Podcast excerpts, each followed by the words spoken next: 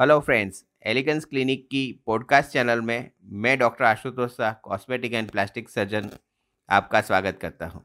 आज का जो टॉपिक है वो है treatment of white patches on face दोस्तों, आप जानते हैं कि चेहरे पे अगर किसी को सफ़ेद दाग है या विटिलिगो है तो वो बहुत ही खराब दिखता है सोशली एक्सेप्टेबल नहीं रहता है और उनको ये ट्रीटमेंट करके उसको निकालने की ज़रूरत पड़ती है अगर आपको वीटीलिको है तो मेडिकल मैनेजमेंट करके आपके वीटीलिको को स्टेबल किया जाता है, माने वो एक साल से ज़्यादा बड़े भी नहीं या एक साल से ज़्यादा कम भी ना हो। ऐसा हुए, तब हम सर्जरी कर सकते हैं। वीटीलिको के लिए हम pulverise skin grafting melanocyte transfer या सिंपल सिंपल स्किन ग्राफ्टिंग या स्किन एक्सीजन ये सभी सर्जरी करते हैं।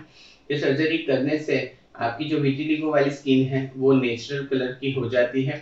करीबन नॉर्मली सभी ट्रीटमेंट्स में आपको 70 से लेके 80 90 परसेंट तक का कलर मैच ज़्यादातर लोगों को मिल जाता है।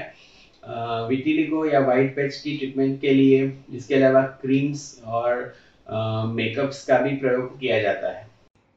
तो आपको इसके बारे में और जानकारी चाहिए तो आप हमें nine eight seven nine five four six eight zero five यानी अट्ठानवे सात पंचानवे छियालीस आठ सौ पाँच पर कांटेक्ट कर सकते हैं।